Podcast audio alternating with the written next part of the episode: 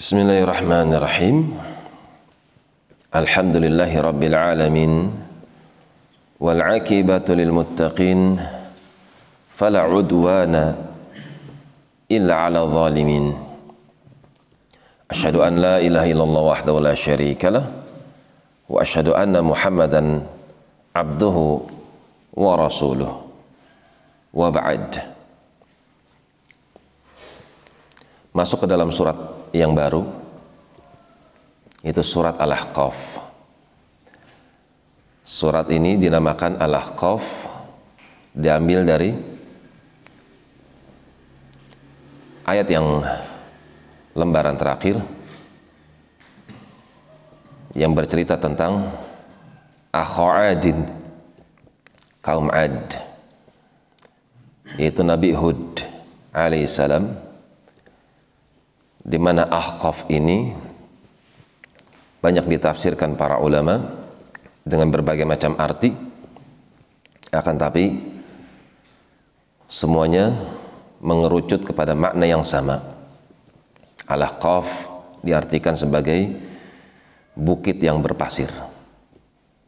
Al-Ahqaf diartikan dengan nama kampung yang ada di Syihr yaitu Hadramaut Yaman, negeri Yaman. Bukit yang berpasir. Wahya Makiyah. Surat ini surat Makiyah. Diturunkan di Mekah sebelum terjadi peristiwa hijrah. Bismillahirrahmanirrahim. Hamim. Ha dan mim. Huruf-huruf yang terputus.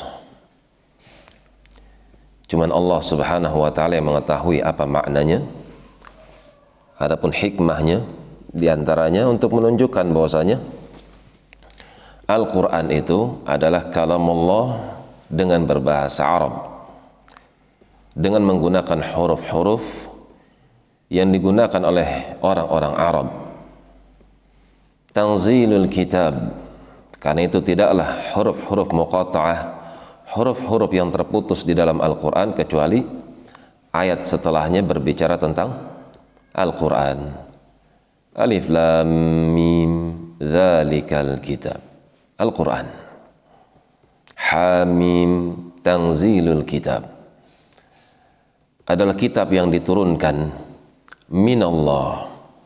Yang kitab ini berasal dari Allah Subhanahu wa taala kepada Rasulnya alaihi salatu wassalam di mana Al-Quran kitab yang suci ini akan terus berlaku sampai menjelang hari kiamat. Dikatakan menjelang hari kiamat karena pada hari kiamat mushaf itu ya'udu ilaihi hilang. Tidak lagi ada Al-Quran. Karena Allah subhanahu wa ta'ala hendak menghancurkan muka bumi sehingga tidak lagi ada keimanan orang-orang yang beriman akan disambut oleh angin yang lembut yang beraroma aroma misik yang akan melewati ketiak-ketiak orang-orang yang beriman. Siapa yang memiliki keimanan sebesar biji sawi, maka dia akan wafat ketika itu. Sehingga bumi tidak lagi tersisa kecuali orang-orang yang rusak. Demikian pula mushaf Al-Quran. Tidak lagi ada bacaannya. Karena itu Al-Quran adalah kitab suci yang akan berlaku hukumnya sampai menjelang hari kiamat.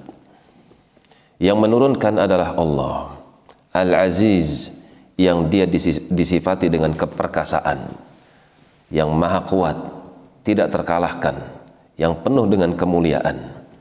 Yang kemuliaan, kekuatan tersebut, keperkasaan tersebut disifati dengan Al-Hakim, yang penuh dengan hikmah, bukan dengan kezaliman. Keperkasaan yang penuh dengan kebijaksanaan. Tidaklah dia menempatkan sesuatu, tidaklah dia mensyariatkan sesuatu kecuali apa yang dia tetapkan adalah sesuatu yang sempurna sesuai dengan apa yang dibutuhkan oleh makhluk-makhluknya hakim yang maha bijaksana demikian wallahu taala a'lam bissawab subhanakallahumma wa bihamdik أشهد أن لا إله إلا أنت أستغفرك وأتوب إليك. تفاضلوا. بارك الله فيكم.